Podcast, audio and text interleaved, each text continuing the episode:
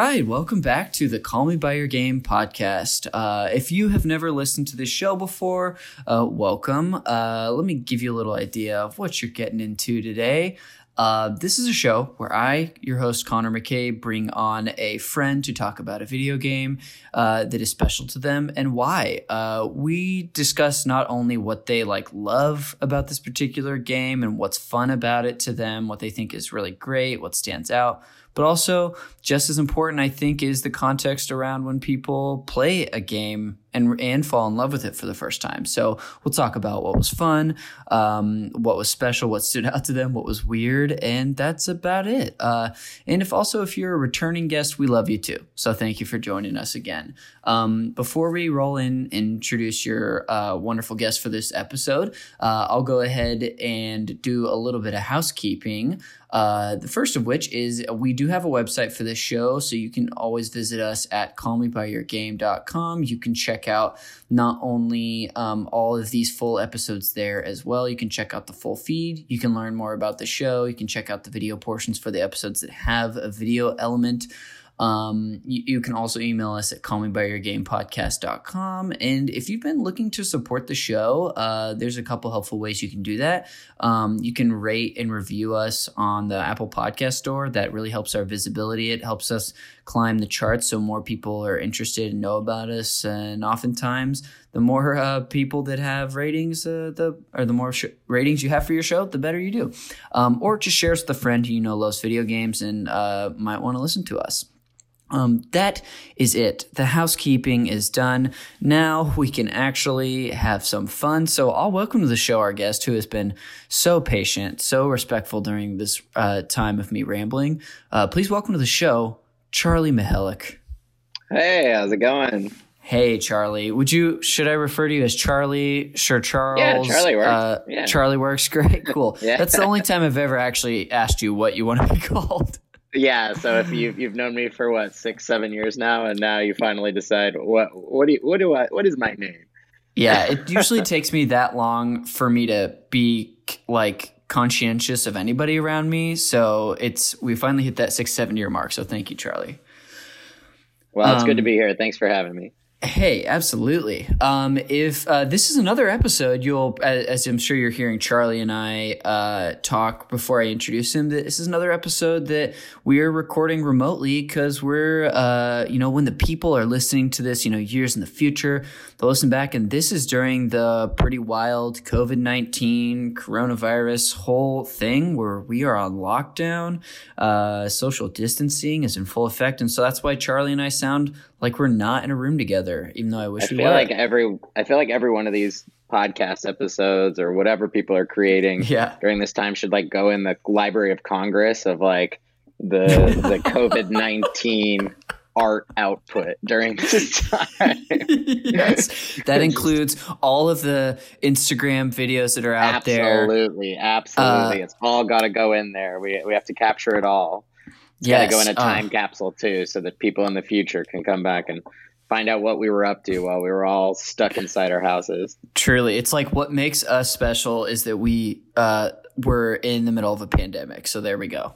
Yes, absolutely. Um, well, now that we know that, uh, if you don't, if you're not familiar with Charlie, uh, Charlie Mihelic is a writer, dog dad, and generous gentleman living in Los Angeles, California. But um, are you from LA? Or are you from Long Beach? Where are you from, Charlie? I'm from Riverside, which is about an hour oh. uh, from here, oh. about an hour and 15 minutes. Uh, yeah, I grew up out there, and then I uh, I lived in Long Beach for a while. Um, I lived there before I moved to LA. But okay. yeah, I went, went to UC Santa Barbara, then moved down to LA.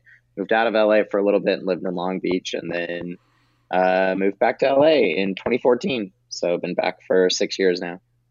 Oh, love it. And we we yeah. met uh you Charlie, you're one of the people that I have known for the longest out in Los Angeles. Probably the well, not the oldest friend on the show because I've had my friend uh, from my childhood, Eddie, on the show, and that out distances you by a few years. But I've known you. I mean, like we said, since I think fall of 2013. Yeah, you so, met me before I moved back to to LA. I was still living in Long Beach. Yeah, we met. Uh, yeah, so yeah, it's been, it's been about seven years now, which is insane. It is. Uh, that's that's wild. Um, but yeah, so and we've how known each other for a long time. Oh, we've come so far. It kept like such a re- we kept a respectful friend distance. We've we've hung out uh, a bunch of times. We've also kept us, I guess, a steady friendship, like kind of just knowing each other first through my roommate Stephen Loomis, but then you know, our then we found our own way, Charlie, which is so, Yeah. it's good for us. I mean, we stayed together two years in a row at DCM. Uh, Oh my gosh, that's right. 2017 and 2018. And in 2018, we stayed with a third person who was in the apartment the entire time. Yes, we did. Oh my goodness. who had just been in a terrible bike accident. Oh, what a wild and was- time. Was, covered in bandages the entire time. Yep. Oh man, that was uh, which that was I think was a surprise to all of us that she was there. Yes, I believe that we thought it was a two bedroom Airbnb, and it turns out it was we were getting one bedroom of a two bedroom Airbnb. Airbnb. Yeah. so and you, she was and- yeah, she was the renter, and she was there the entire time. Yep. Uh, just you, me, and our sweet boy, dear Matt Apodaca, just roughing it together. Rough. Yeah, Ugh, what a good time. but it was a blast though. What a good time! I had a it really so was. fun. those trips were truly like we rode such i remember writing at least for myself a fine line every time of like the greatest most fun most like awesome time uh, week of my life but also it was also like the most taxing i ever did on my body. Yes, the worst I've ever felt was like coming back after that week, after after those weekends, and just like trying to recover for several days. yes. Um, i think even more specifically charlie i remember on the day we had to get out of that place like i think like you, matt left but you me and i want to say like we met up with like hannah canningator i remember sitting in a dunkin donuts Yes. at like 11 or 10 a.m with you and i've never felt like i was just gonna die more than that moment I believe we we each ate like two giant like bagel sandwiches from that Yes. Dunkin' Donuts that was right by Yo Hotel or Yotel, and uh, well, the year before, I don't know if you remember, but like a bunch of us on the last day that we had to check out of our Airbnb had to we went to the Brooklyn Bridge yes. and walked the Brooklyn Bridge and then had to do a show after that and then had to check out of our Airbnb, and so I was up for almost forty eight hours straight, and then oh. Dennis, Dennis Curlett, myself, Michael Gardner, and uh, Danny Symbol, or and Evan Riney all went out to visit Danny Symbol's family on Coney Island. uh, yes And it i think we killed that- time that day Yes, i think like I don't. I didn't go with you guys to the bridge. I actually slept, and I remember you getting back to the uh, Airbnb. But I remember, yeah, that next day. I don't know how you did it. That was like a superhero. Like you know how when like parents get that parent strength where they can like lift Yes. a truck. It's like that's what happened to you. Just you were tired. Except I truly, yeah, I truly just wanted to die. And I remember talking to Danny's wife uh, as we were at Coney Island. We were walking, and it turns out that she went to my high school and graduated one year before me. So we What were there the- at the exact same time. So it was crazy. So we started talking about teachers and all sorts of stuff. And then my voice just completely dropped out. Like my voice just quit and I could not talk anymore. And it was like my body was just conserving whatever it could and just like shutting off auxiliary systems to power the main unit to get me through the rest of the day. And I just told her I just had to be like, I'm sorry, I can't talk anymore. just had to walk away from her. oh my gosh, that also sounds like a fever dream. Yeah, like, I it was, oh. no, no, it makes sense. I was on Coney Island, and my friend, his wife, was suddenly there, and my voice gave out. And I don't know if you've Uh. been to Coney Island, but it is like it is a fever dream because you get there and it was the middle of the summer, so it's so hot and humid, and then everything is horror themed. Like everything is like zombies and Oh gore and, and mysticism and freak show and all just like weird stuff. And then it just in the middle of it just starts pouring, and it pours like harder than I've ever felt for like 10 minutes and then it stops and so everything's wet and shiny and like it's all and you can just hear like these zombies going like and like horror themed music play it's playing the whole time it was so so crazy That no, oh, that is got to be. I'm, I'm sure people have been exhausted there, Charlie. That's got to be the most exhausting anyone's ever been. Exhausted anyone's ever been there.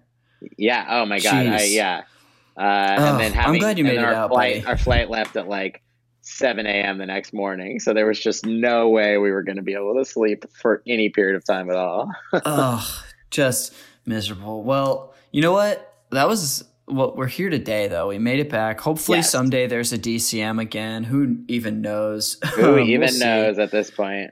We'll see. Uh, but yeah, so we've we've been through a lot. We've we've we've had some we've had some times, which is great. Uh, so uh, before we get going, um, let's talk about like before we talk about the game that you wanted to discuss for this episode, which is uh, Super Mario World 2, Yoshi's Island. Um, w- talk to me about like how you got into video games and like and tell me anything up to now that you want to share. Uh, yeah, so I got into video games probably when I was uh, five. Uh, I remember uh, going to a friend's house, and uh, it was this woman that used to babysit us, and she had a son that I was good friends with, and he mm. got a uh, NES, a Nintendo Entertainment System. Um, and so seeing Super Mario Brothers for the first time, just the original, or I guess it was just Mario Brothers, was uh, like just like blew my mind. Like oh, I yeah. just couldn't possibly fathom that you could take this controller and make it do things and you were controlling it. and I remember just going over to his house all the time and he was constantly getting new Nintendo games and playing those all the time.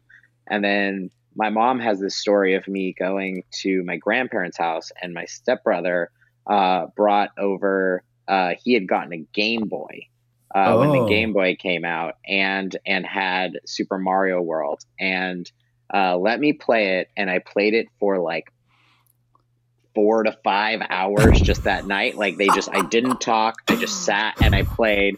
They couldn't get me to come eat. They couldn't get me to do anything. I was just playing that game. Uh, and from there, um, I've always been like a bit of a gamer. I would never consider myself to be like hardcore. Yeah. Um, though I've had tons of systems. Like if I can count the systems that I've had, I've had uh, Game Boy, Super Nintendo, Game Gear. Uh, oh wow! Play, PlayStation, Nintendo sixty four, um, a um, GameCube, a PlayStation two, an Xbox, Xbox three sixty, a PS3, PS4, and Xbox One, and a Nintendo Switch. Plus, I had a PSP and oh, a yeah. Nintendo DS at times. So I've had like a ton of different systems. Yeah, you've like checked like if this were like a I don't know if it was however many out of like 30 systems you've had, it's like you hit like two thirds of them at least. Yeah, and I'm like because I'm like very fascinated by by game systems and games and yeah. uh, love playing them.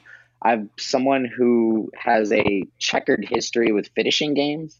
Yeah, uh, right there with I, you, buddy. I'm, yeah, I'm the type of person that will get a game and be into it for a little while, and then I'll stop and not pick it up for several days, and then be like, I don't even remember how to play it. I don't remember where I was. It feels like I'd have to start over to play it again, and so I just never pick up and finish. Yeah. Um, but um, so I've played a ton of games, and I'm also someone who just likes like to try as many different things as possible.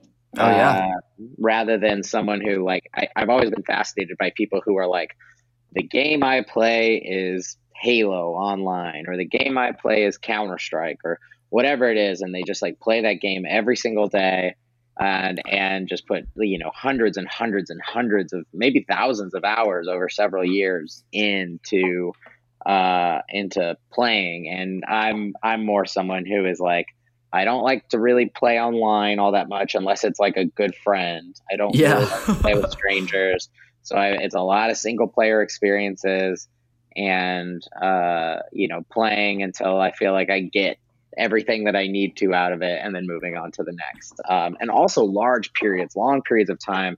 Like, you know, I might, it's not uh, unheard of for me to go a year, a year and a half without picking up a game. Sure. Uh, because once I, once I start, it kind of feels like it's like, starts to consume your life. oh yeah especially as like uh this is something i'm sure we've talked about before on the show but like especially as someone like you're a writer you're a creative mm-hmm. person like you're probably you ha- probably have things you want to do things you want to accomplish things you want of yours to I mean, things you want to finish writing, things you want to get made, blah blah blah. So like anytime you're not doing those things, I I struggle a lot with like feeling guilty. I'm like, well, if this yes. is what I want to do, why am I spending my time doing this thing? Uh, I think also video games uh, are a bit of a placebo effect um, mm-hmm. in the sense that um, getting deep into one, especially one that has like deep customization or lots of secrets or lots of things to explore, gives hits that same part of your brain that's a sense of accomplishment. Yes. And so oftentimes like getting one that has a ton of stuff for you to do and and trophies to earn or whatever it is, putting a ton of time into that can give the same brain stimulation, except when you're finished with it, you're just completely empty handed. You have nothing. um, so, and so that's where I like, I, I had to really like train myself away from it. Oh, and oh, yeah. when I, when I do actually play a game, I've, I've, uh, gotten to the point that my parents would actually probably be thrilled because they used to do this with me when I was a kid, but I was, I'll set, t- I'll set timers for myself. Oh, and I'll be like, wow. I'll be like, I'll be like, you get to play for this long, and then once that goes off, you got to move on to the next thing you have to do, so that you're getting that type of diversion or getting some some uh, you know some stimulation out of it. But I'm not getting to the point that I'm just like lost in it. For you've you've become the thing you swore to destroy. Exactly. As a child. Exactly. oh, I hated that so much. God, did I hate timers. Oh, truly. And always for the internet, a timer for video. It was just like you know, and and all you wanted was to be left alone and just let me do whatever I want for as long as I want. And now that I can, I'm setting them for myself. Right? It's so funny. It's like, oh my gosh, there was a, re- a good reason for that. Yeah, exactly. Uh, I I was no stranger to a timer too, dude. I would get like I remember like 30 minute intervals and like there's so many times where I would be like you you must have moved the clock faster there's no way that yes. was 30 minutes or or be like if you're playing a game like uh I remember playing Majora's Mask, which on the on the N64 version, you can't just save anywhere. Right. You have to find these like owl statues to save. And if I wasn't by a save point, I'd be like, "Mom, what am I supposed to do? I don't have a save point. Let me find a save point."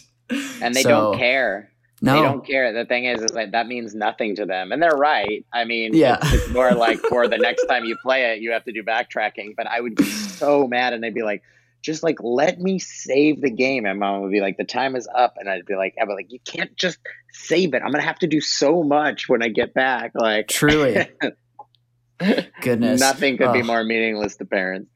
Yeah, for real. Oh, that is so man. That is so relatable. Um, yeah, that's that's cool. And you you now, I mean, you talked about earlier. Now you've got uh, you have a PS4, Xbox One, and Nintendo Switch. Yes. Are you playing uh, anything like lately uh, that you've enjoyed? Uh, so uh, you know, other than playing the Super Mario 2 Yoshi's Island to kind of refresh for this podcast episode, um, the last thing that I played and really loved was Doom 2016. Oh, um, yeah, on PS4. Um, it's one of the most like, and I'm not like the biggest first person shooter type person.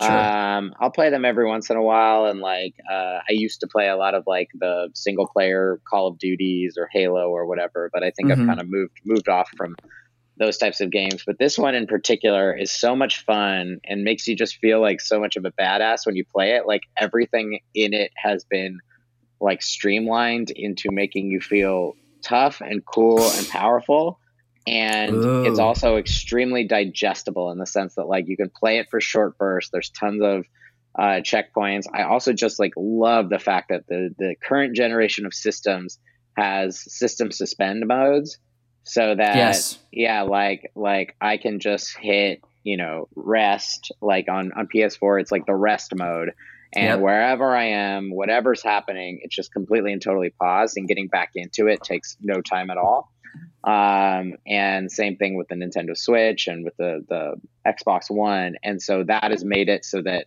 um, getting into and just playing for a short period of time is not a huge task because it was with yeah. the PS3. Every time you would turn it on, you got to load the game. You had to load your save. You had to, you know, and same thing with like you know PS2. With every other game system, it was like just getting started. You were constantly booted up to yeah. home screen. So I think that's Um, probably like an uh now that you're talking about it, I'm realizing how much I value that feature of the modern console. Uh it cuz I've done exactly what you just said a bunch of times and it makes it so easy and it also kind of comes full circle on the whole save point thing. It's like you just put it to rest. yeah, exactly. I, I honestly feel like there have been so many times throughout my life in which I have not played a game or like started playing a game because I'm like, I only have X amount of time, and the amount of time it's going to take me to turn on the console and load the game and then load my save and then get into it is going to take all the time that I have. So I'd rather just Yep. be able to just like pick up and play for a little bit.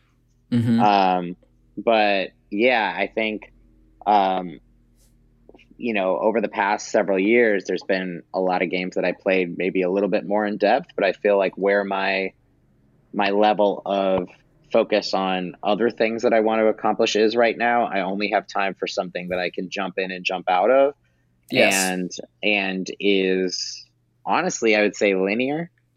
Mhm. Um, I would say like currently like linear games are ones in which like I like something that's just like constantly driving forward. I like the fact that uh, I'm able to measure my progress by the fact that I'm like discover new areas or see new enemies or anything like that, so that I'm not feeling like I have this huge map to explore, and even just getting to a particular mission involves going from point A to point B. Um, Yep. Whereas a couple years ago, I put you know 140 hours into Red Dead Redemption 2, and you know, and that, and and just like absolutely loved every single bit of minute of it. But then I realized like that's 140 hours that I could Yeah. have spent doing literally anything else. Seriously. Oh my goodness. That really puts it into perspective too. yeah, totally. Jeez. Ugh. Well, that's really awesome, dude. Thank you. Uh, thank you for sharing. Yeah, for Um, sure. Now, all right. Now let's just uh, let's get into it. Let's uh, talk. We're gonna talk, as we said earlier, about Super Mario World Two, Yoshi's Island. That's Charlie's game of choice for this episode. Uh, we're gonna get into a little of get the game history and context. So again, Charlie, feel free to share as little or as much as you want, but I'm just gonna share a little bit about the game. So, uh, Super Mario World 2, Yoshi's Island, uh, is the platforming game sequel to Super Mario World, uh, developed and published by Nintendo for the SNES. Uh, this game came out in 1995, and the development was actually started like immediately after the first Super Mario World uh, World debuted. Uh, so, when this game didn't come out till 1995, um, so it actually had a pretty severe five year development period, uh, which was which now is like can seem pretty standard for big games, but back then was pretty it's absolutely insane. It was way too long. Like you would RPGs a lot of time would have like a year and a half dev cycle, and that was typically considered uh, also it's very much uh, just considered a ton of time. I feel ga- like the, Yeah, the next console generation had debuted as well.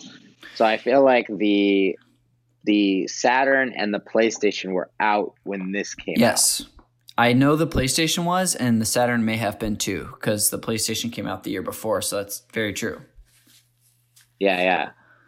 Um, so, uh, so yeah, even those games probably didn't have like, obviously didn't have five year cycles. So it's like, well, it's taking a long time. But, uh, but uh, two of those years were just d- used to, uh, they were dedicated actually to brainstorming prototypes. And once they found the prototype they wanted to do, it still took another three years, which is pretty crazy. Um, this game features special graphics using the Super Nintendo's uh, Super FX2 chip uh, and received instant and universal acclaim upon release. Uh, it was uh, one of those games that was released during Nintendo's heyday, um, during the Super Nintendo era, and is considered uh, among their greatest accomplishments, not only for the system, but for uh, any game out there. Um, to a little bit about the story and the game itself is in the actual game.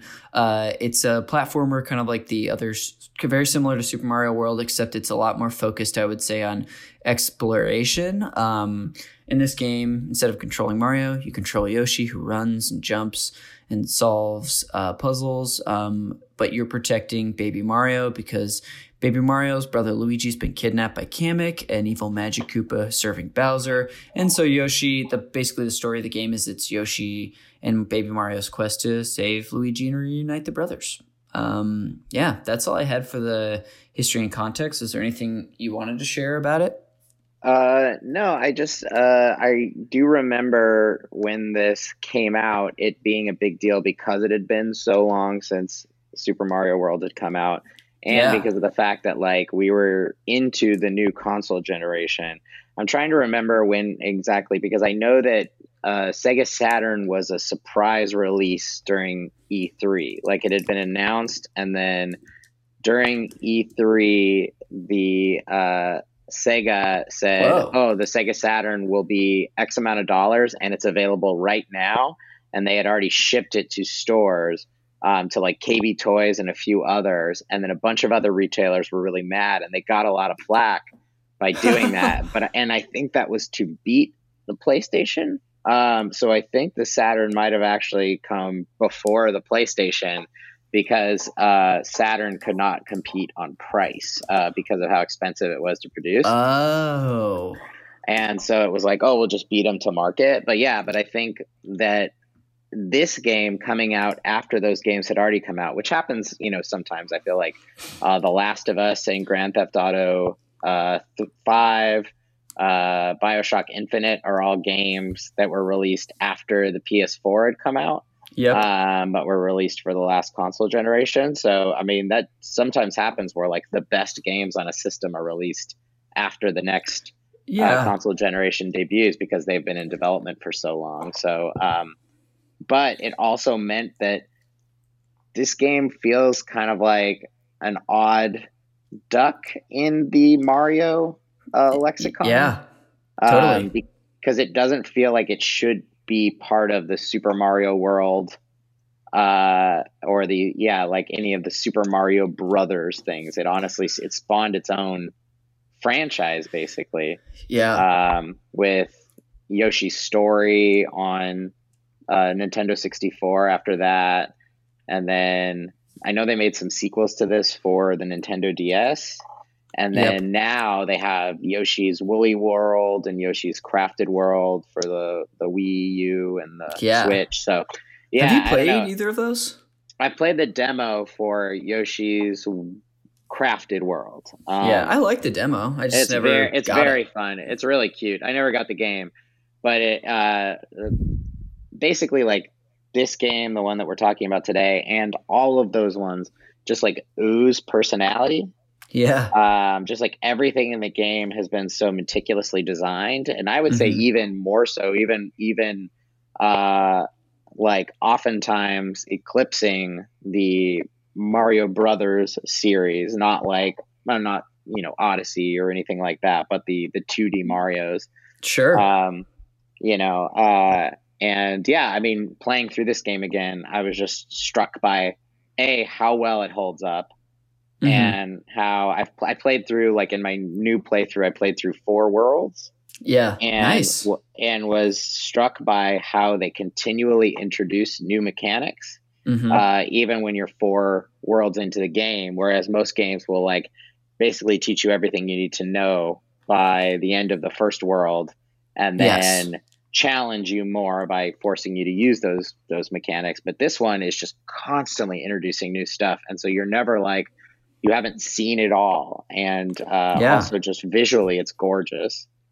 Uh, yeah, it leaves so yeah. a lot. Like I think what you were saying about um, continuing to learn more things or more mechanics, uh, it leaves a lot to look forward to in this game. Like you're not just going to see the same sort of exact levels before, and you're going to be able to tr- like do different things with them. It's cool. Yeah, absolutely.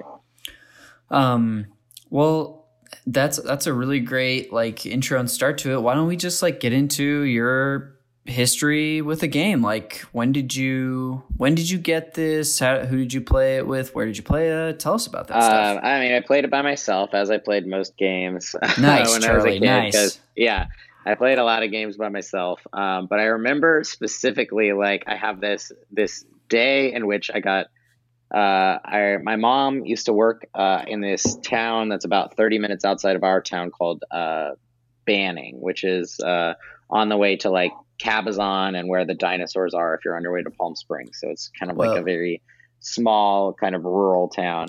And uh, I remember going out with her to her school one day. I was uh, nine uh, when this game came out, and uh, I remember us going to uh, Target, and then her saying that I could get a CD and a game.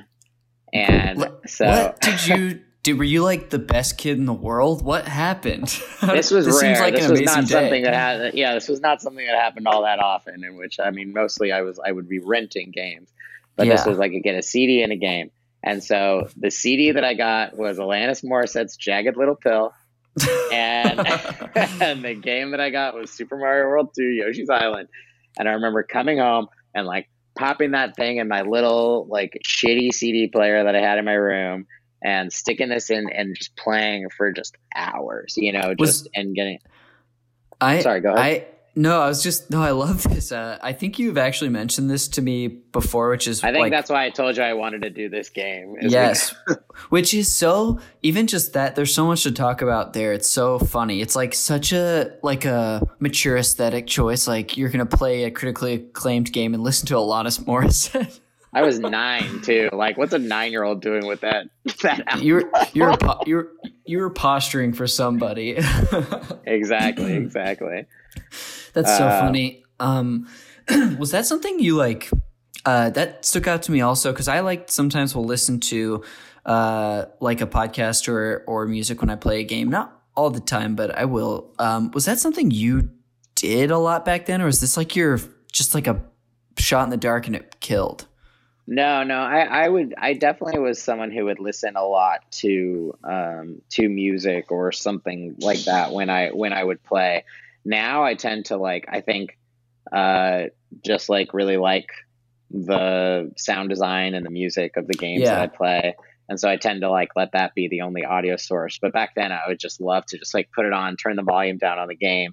Because like I would say like for the most part, other than like your rare instances, uh, sound was not like absolutely critical in those games because you weren't none of it was locational or directional, so it wasn't important for knowing if there was an enemy behind you because you could see everything in front or behind you.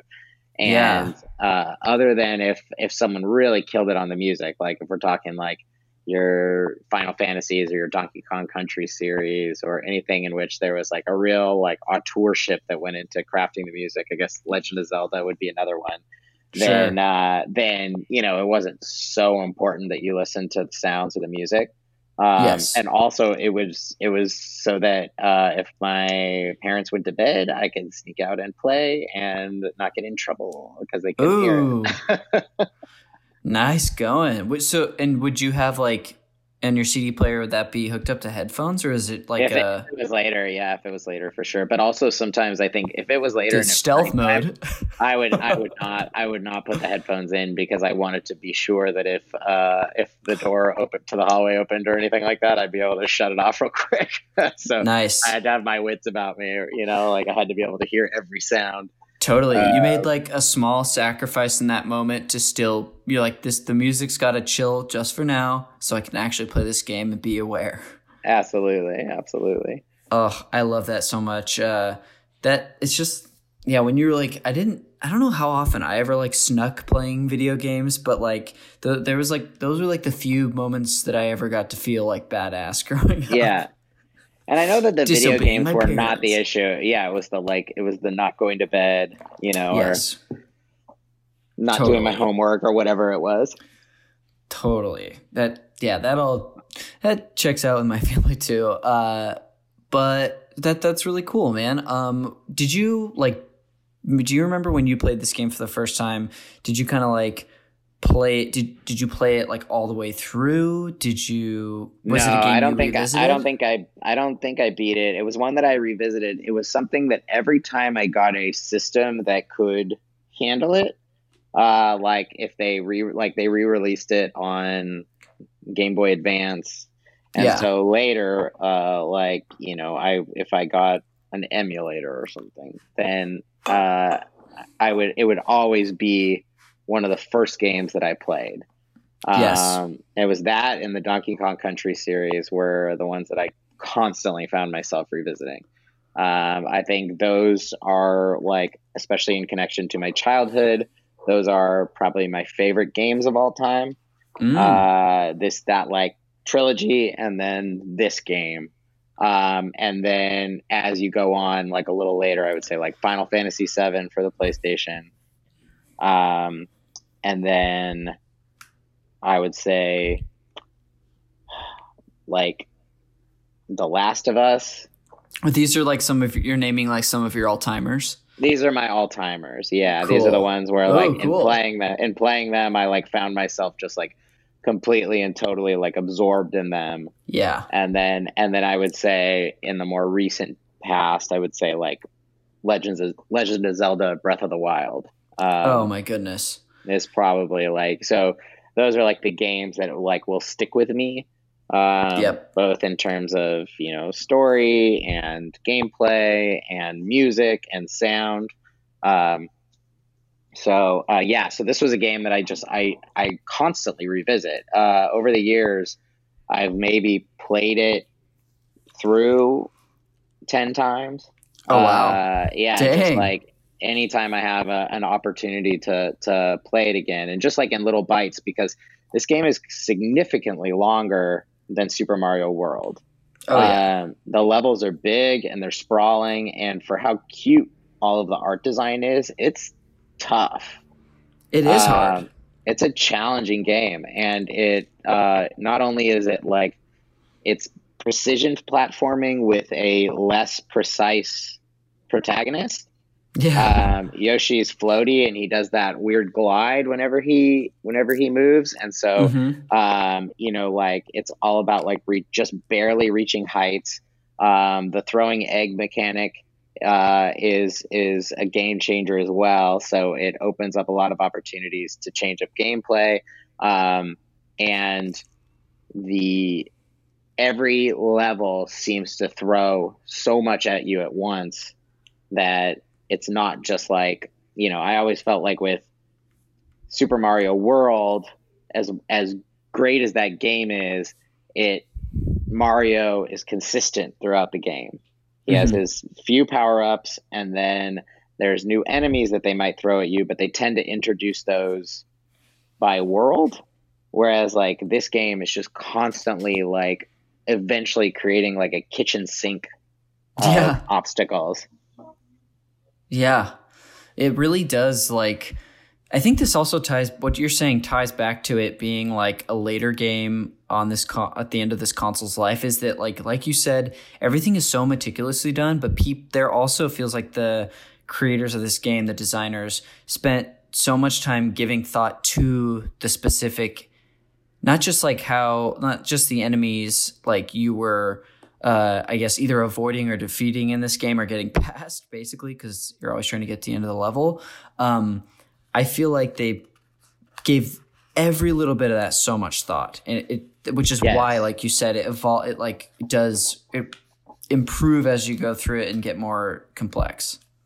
And every every boss takes a different tactic to beat. Mm-hmm. Um, and they're not always obvious. Like the first couple, it's like throw an egg at him and then avoid his yeah. obstacles, and then he'll eventually die. Eventually, you have to start like pounding on them. Sometimes there's one that's a plant, that's a ghost plant, and you have to just push it off the edge. Yeah. Um, and it's like, and there's two guys on the other side trying to push it back, and uh, it's yeah, you know, you're like not always trying to just like actually barrage the and like the the boss with like your eggs, but like that in that case, it's like no, just like push it off, and that yes. is the entire boss but it takes a while. It took a while for me to realize that that's what I was supposed to do. So, oh yeah, um, you know, and and I think that's what's so interesting is even with all the different like normal enemies, uh, some of them you can eat and turn into eggs. Some of them you eat them and then spit them out and they're a power up. Some mm-hmm. of them you can't you can't swallow them. Uh, some of them Yoshi's tongue goes on. all squiggly. Yeah, his tongue goes all squiggly. Sometimes you have to ground pound them. Sometimes you have to use uh, eggs to kill them. Like there are so many different ways to to defeat each thing, and also in terms of platforming, like hitting those question those flying question marks to create bridges. Um, using like bank shots to open up certain things, uh, yeah. going like almost Metroidvania style, like going to find keys. Yeah, um, would you? uh, th- this that really got me thinking. Um, espe- like especially, uh, ah, shoot, I just totally, I totally lost my thought. But you were saying something about, um, not before before you said the Metroidvania thing. You said something that really got me thinking. Do you remember what Just that all was? the different tactics for defeating the enemies and and for platforming and exploration. So Oh. in terms of like knocking the the question mark uh, with the wings and Yes, those that specifically, all the every time you'd see a question mark, it'd be a question of like, is this going to be an item drop? Is this going to be like you said, like a platform? What's this? What sequence is this about to like key off? yeah, Which was always really funny. It would like ch- do like little bursts of challenges too. Yeah, and there it's always really exciting because you knew it would never be anything bad, right? So like that that Yeah. took it away, but it could either be, you know, uh, one of those flowers that if you get five of them, you get a free life, um, or it would be stars uh, that uh, build up your timer uh, because Oh, yeah. this game does not utilize the traditional eat a mushroom. Mario gets big, touch a power up, he you know turns into something else. Mario is an afterthought. Um, Mhm. Your only goal is to make sure that Mario stays on your back. So if you get hit, Mario starts to float around. You jump up and you touch him again to get him back onto your back. And if the timer runs out, then you die. Um, and uh, there's a timer that starts at 10 every time you're in a level, but stars and checkpoints add to that timer.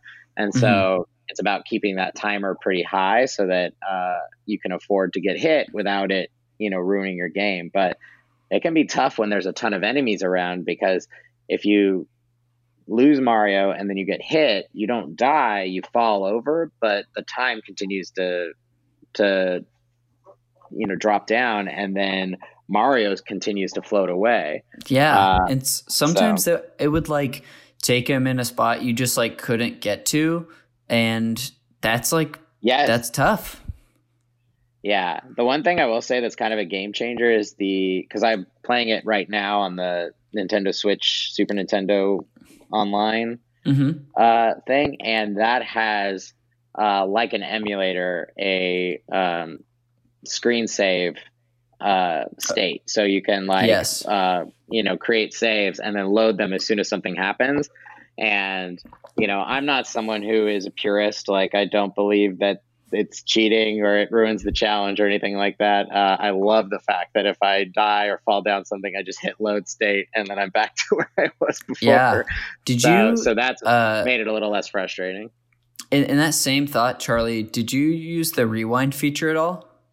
Uh, yes. Yeah. Oh yeah, I Uh, was like, I played through this game for the first time uh, when it came to the Switch Online in like September, and and I adored it. Went through the whole thing, but I was no stranger to the rewind feature.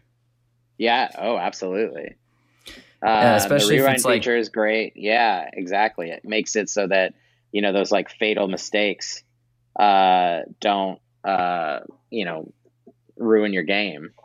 Yeah, and Because I am like, someone I am someone who will get like frustrated and just be like, you know what, I got to take a break. Uh, if I if I die too many times or if I'm if I'm stuck at one place, I'm just like I need a I need a fresh look at this. Totally, because sometimes it can just be so frustrating that you're just like you want to enjoy it. You don't want it to become something that is like a burden or making you mad. So you do. I give myself restrictions all the time. Yeah, absolutely. It's like kind of Um, back to so- us talking about your like uh, the timers. We're just like becoming our parents. Yeah, exactly. Goodness. Um, uh, this has been this has all been really awesome. Was there? I f- we've got. I feel like we've gotten to touch on like. Uh, not that we have to talk about you know all the specific great parts of this game. We've gotten to talk about a lot of them. Uh, was there anything else that we haven't discussed that either you really loved about the game or that meant anything to you? I don't know anything you had didn't get to share. Um, I, I just want to say, like, I think this game is one that really stands the test of time. Like, I, I, and in playing it again over the last cou- couple of days, I'm just like really struck by the game design and the fact that for a game that came in at the end of the Super Nintendo's life, which was a relatively limited console, Mhm. like it could, it could, it had mode seven, so that's where you see some of like the cool 3D effects plus the Super FX chip which Yeah. definitely helps. But like there was very little console memory, and it didn't have like the ability to create that complex of visuals and what they've able to do by stylizing the graphics and making everything look like it's coming out of a storybook is is incredible. I think that's so cool. Um, and um, it's a game that I can appreciate like even now. Like I remember as a kid um, when I played Super Mario World, I loved the fact that when you get to the star world, you know, it's like that one that's above oh, yeah. the rest of the game world and all of the different colored Yoshis. Yes. Um, yeah. Uh, and so I, I loved that. And then this game, every single level has a different Yoshi. Totally. Oh yeah, so, that's right. Every uh, like, a different colored Yoshi. So they're constantly switching it. And I just think I just always thought that was so cool because I loved like even when I would uh, play like one-on-one fighting games, I loved palette swapping. Like I loved the fact that like a default Ryu costume was gray, but if you hit a different button, it would be a dark gray or a blue. And I just thought that was so cool. And I always wanted to play as the different color. So getting to yes. do this in this game, even though there's absolutely no um, difference between them yeah. uh, in terms of their skill or moves or anything like that, just the fact that there's a different color on screen was always so cool. And every level in this game is different visually and beautiful. Uh, mm-hmm. And I also love that as you go from world to world, it's the same overworld theme, but in every world they add a little bit to the theme yes. to make it more and more like uh, uh, full, so that by the time you get to the final world, you have the full overworld theme. That is that is a really cool part, and that the can kind of go like underappreciated. It like builds with the story, which I don't know if a lot of games do that with music. I mean, yeah, of course, like of course, in like different areas, but like that main theme evolving is really cool. Yeah, exactly. Um, And I, I just think this is like a game that everyone should play, especially since it's like if you pay the seven ninety nine for three months of Nintendo Switch, there's a bunch of different games on there, and this this one alone is worth it. Um, it really is. And yeah, uh, it's such it's such a great game, and like I said earlier, I played it for the first time this last year, and I completely agree with you, especially just how well it holds up. It was like I loved. I also played through Super Mario World for the first time. I played it, but I played that a month before this, and this game just I love Super Mario World. Those games are and that franchise is amazing, but like I like the depth of this one more just personally it just it's a personal preference thing I, I, think it just went above and beyond in so many. Uh, yeah, I so think this aspects. one kind of blows it blows it out of the water.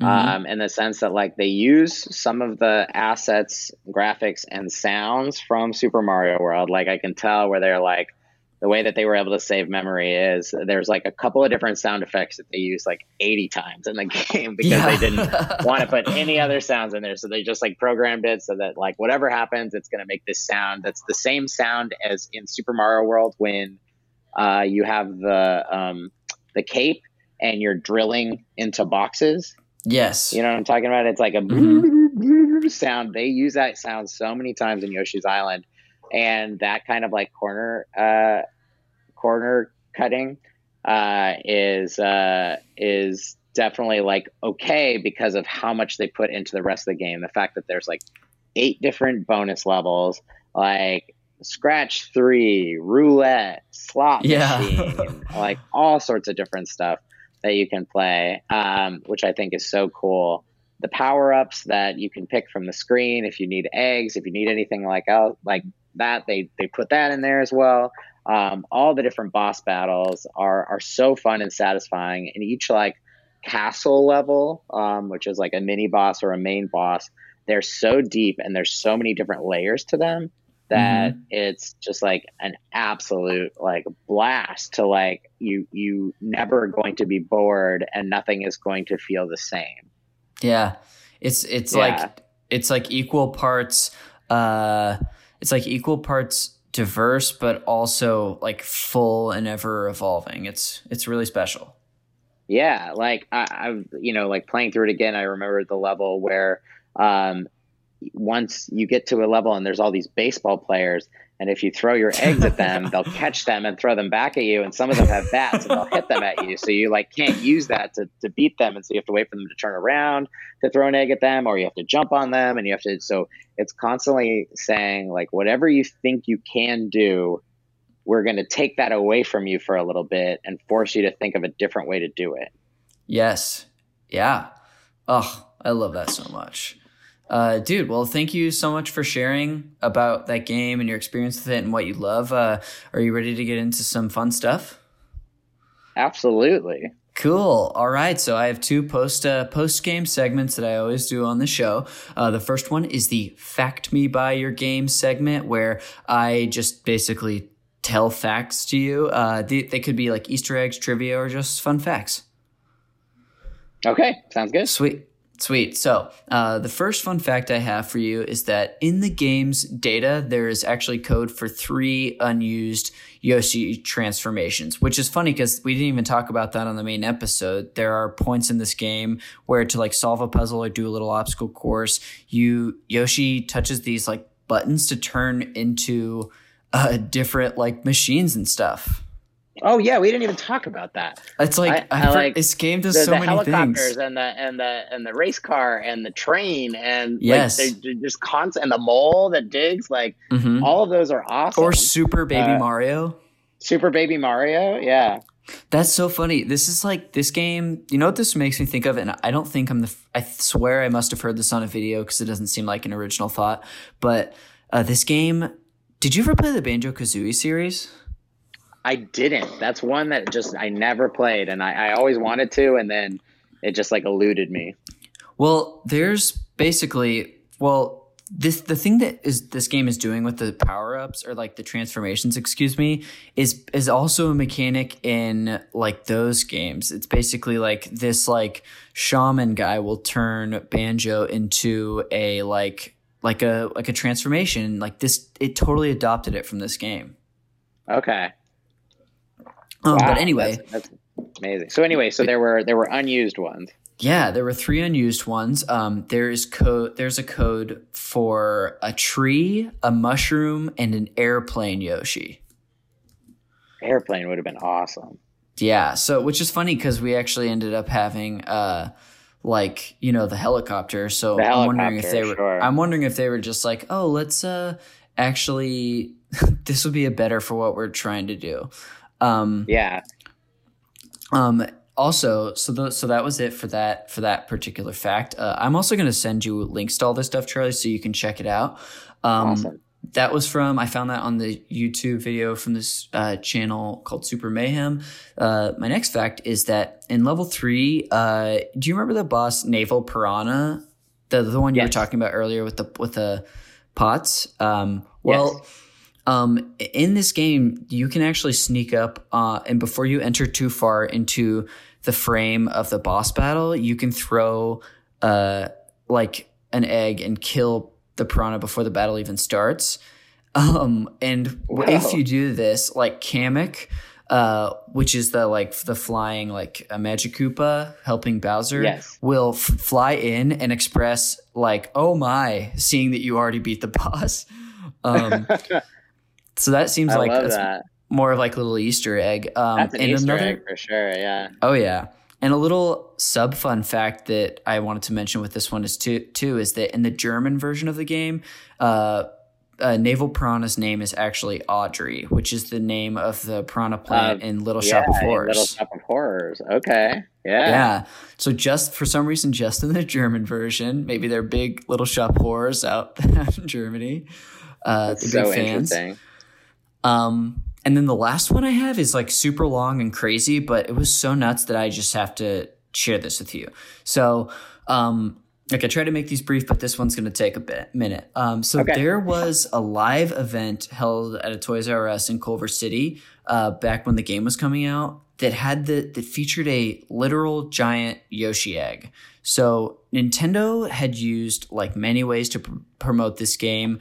They had uh, they like sent out distributing uh, they distributed trading cards they had a bunch of promo vhs tapes commercials of course But on October 5th, 1995, they held a huge event outside of a Toys R Us to uh, commemorate the release of the North American ver- version of the game. Um, so there was this giant egg that had like a statue, Mario and Yoshi on it. And I also have a video of this, Charlie. It's pretty crazy. And they basically had these kids come, and every principal for a school that would like they had this it was basically like a fundraiser where any principal of a school that would sit up on top of the yoshi egg for 15 minutes which was like it they had to use like a forklift to get them up there. It's really it's crazy. The 90s are nuts man. Um, oh, but man. they would like every teacher who did that for 15 minutes they would donate uh, the toys r us would donate $500 to uh, their school. Um, oh, nice. and then at the end of the event they had there were so many there's a bunch of kids there. They had these kids get hammers. There was this particular spot on the bottom of the yoshi egg. They like these kids hammer this egg open and inside of it was a giant uh, mock-up of a yoshi's island cartridge. Whoa. It's it's absolutely bonkers. I'll send the video to you as well because this it's just yeah, one of the yeah, weirdest things i've ever seen Uh, it's like some it's like some camcorder dude. Some dude took a camcorder and recorded it. I don't know what was going on, but uh, it's not like a newscast. But anyway, um, I'll send you those later, Charlie. So that's the end of the Fact Me by Your Game segment. Nice. Um, at the end of the show, I also do uh, game recommendations for my guests and the listeners uh, based on this game. Um, I do this to, to actually have one tiny, tiny tie into the movie Call Me by Your Name. Um, this is the only tie into that movie where I have, uh, like at the end of the movie, Elio, his relationship with Armie Hammer's character ends, and at the end of all many relationships, uh, people date. You date someone new. Sometimes people date the, someone who is very similar to their last partner. Could be someone wildly different. You never know. Uh, sure so I've always speculated like what what was Elio's life after that. So I'm going to give you recommendations. That's my ham-fisted connection. Uh, I'm going to give you some recommendations based on this game. Um, okay. So the first one I wanted to, this recommendation uh, I'm taking from like the relationship uh, of this game between uh, Baby Mario and Yoshi. I wanted to give you uh, a recommendation of a game that uh, was also something about like a young kid befriending a heroic creature with flying abilities. And my recommendation for you is The Last Guardian on PS4. Uh, do you know this game at all? That. No, I I ha- I've heard of it, but I have not played it. I haven't played it either, and I usually I haven't played ha- like half of my recs, but it's um it's about this like little kid who befriends this like giant like bird mammal dog thing and it's like them it's a lot of platforming and stuff too so and puzzle solving but and apparently it was like pretty good. Yeah i i think it was made by the same people who made uh ico or eco. Oh interesting. Um that was on the ps2 um, which had a similar mechanic except it was you guiding uh like a girl like a princess and you have to like oh. hold her like like take her by the hand and like go somewhere and then something might come and you have to fight it and then she has to stay back and then you have to like keep guiding her through and then this i've heard that with the guardian at first your relationship with it is like not good because you've just met it and so it won't yeah. really listen to you it'll kind of do whatever it wants and as the game goes on you bond with it more and you can control Ooh. it a lot more so Ooh, yeah, it seems that. it seems interesting. Yeah, you know what? Like uh, see, it feels like you're recommending this game to me, Charlie. From what I've heard, I mean, it sounds like something that would be pretty cool. Yeah. Uh, I've always liked yeah. the look of it. It's it's I've I've been fascinated by the look of that giant like puppy bird and this kid. Yeah, um, yeah. So that's my first rec for you. Uh, my next one is that if you wanted, uh, one thing I thought that was cool about this game is that it took a franchise uh, that we were familiar with and like totally pivoted it to something different, but was also like a really, really successful pivot. Yes. Um, and and it follows the game up spectacularly. Uh, another game on the Super Nintendo, also in the Mario franchise, uh, which would be Super Mario RPG: Legend of the Seven Stars. Oh man, I have played that. Yes, uh, uh, I, I also I thought it was like very successful, kind of in the way that this game was was like almost making Mario a different genre. Yeah, I mean, uh, it was it was uh, not developed by Nintendo, Um, it was published by Nintendo, but it was developed by Square, who made yep. Final Fantasy. So it was it's very much like Super Mario Final Fantasy in the sense that it has like um, uh, the what do you call the magic uh, users in it? Oh, um, flower points.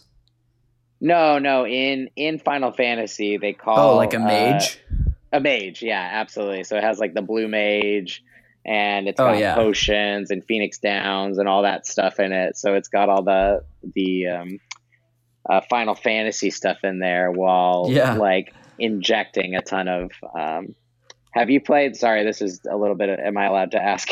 yeah, no, Charlie. This is okay. a full discussion. Whatever you want to talk about. Um, a game that's similar, that's developed by a completely different developer, but has taken the Mario franchise and injected it with like a ton of uh, DNA from another game franchise. Is uh, Mario versus Rabbids Kingdom Battle? No, um, I haven't, but I knew you. That's what you were just about to say. Because yeah, I've, I know this game is apparently really great. Yeah, I have it. I have it for the Switch, and I've played it, and it's a blast because it's essentially um, taking the tactical combat of XCOM.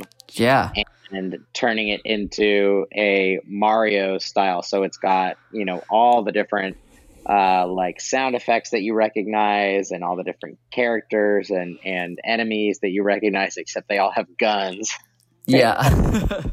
and, uh, and, you know, like each character has a different skill set. So Luigi's a sniper. Mario's like, of course, great all around. Uh, Peach is a, like a, um, a heavy so she's wow. got a bazooka and a shotgun and like dang, yeah. And it's like, and the game, and there's like all the battles are like quick bites, so you can just like pick up and play them.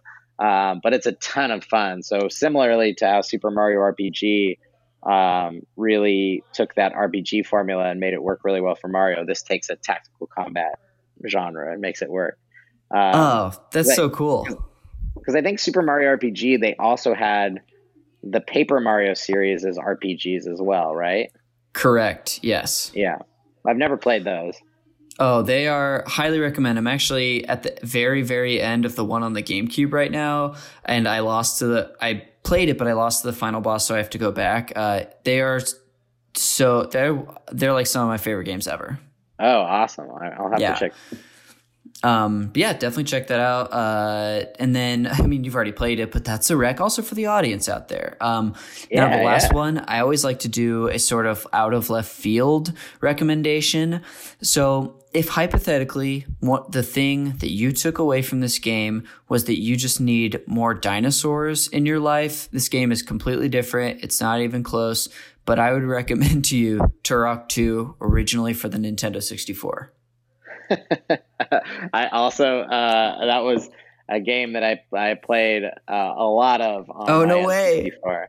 Yeah, I played uh, uh, because I Turok was like a, a, launch game for the 64, and I remember having it. But then when Turok 2 came out, that was similarly to the Super FX chip on the Super Nintendo. They had the expansion pack for the Nintendo mm-hmm. 64, and that was the only way you could play games like Perfect Dark and Turok 2 and so I remember getting an N64 and then getting an expansion pack and then like needing to get games that would work with it. And so I got Perfect Dark and uh, Turok 2. And yeah, uh, a ton of oh. fun. And it was it was another one in which like Turok 1 was like a pretty straight ahead, like wonky first person shooter. And then Turok 2 is just like, like takes it to a whole new level. Totally. I actually I have that on the Nintendo 64 still. Yeah, nice, nice. Yeah, well, when this whole when we're actually able to see each other again, you should you still need to come over to my new place. I, know, I gotta, come sh- to your new place and gotta sh- show you the video game heaven that I'm trying to make it. Um, oh, absolutely. Um, well, that's it for the game recommendations portion, and that actually brings us to the end of the show. So before we before we go and do plugs and stuff, I just wanted to uh, thank you so much again, Charlie, for taking the time to do this. Uh, it was so much fun and so here, so also just so nice to talk to you and talk to you yeah. know a friend during these so crazy times. Me. Yeah, of yeah. course, buddy. Um, well, perfect. Before we go, is there anything that you want to plug? Uh, I mean, uh, I got nothing coming up, man. I don't think anybody has anything coming up. it's true. Uh, uh, yeah, no, I don't have anything to plug. Uh, but I'll, I'll plug this game. I say, I say, go play uh, Super Mario 2 Yoshi's Island uh, in whatever capacity you can because it's worth it and it'll bring a smile to your face and uh, you can really turn your brain off. It doesn't require a lot of brain power. It's challenging, but uh, it's also accessible. Awesome. But, well, but other than that, a, nope, nothing to plug. I love it, dude. Well, thank you so much for plugging that. Um, uh, I'll go ahead with some plugs uh, as well. Uh, um, a few more than that. Uh, this show is produced by the great Jeremy Schmidt. Uh, you can follow him on Twitter Ocarina of Crime, on Instagram at Jeremy Schmidt. And also, I would recommend checking out his podcast, Video Games a comedy show. Um, and you can find me on t- Twitter and Instagram at Connor underscore McCabe. And that is it for me. Stay safe out there, everyone. And uh, let's uh, that's that's about it, y'all.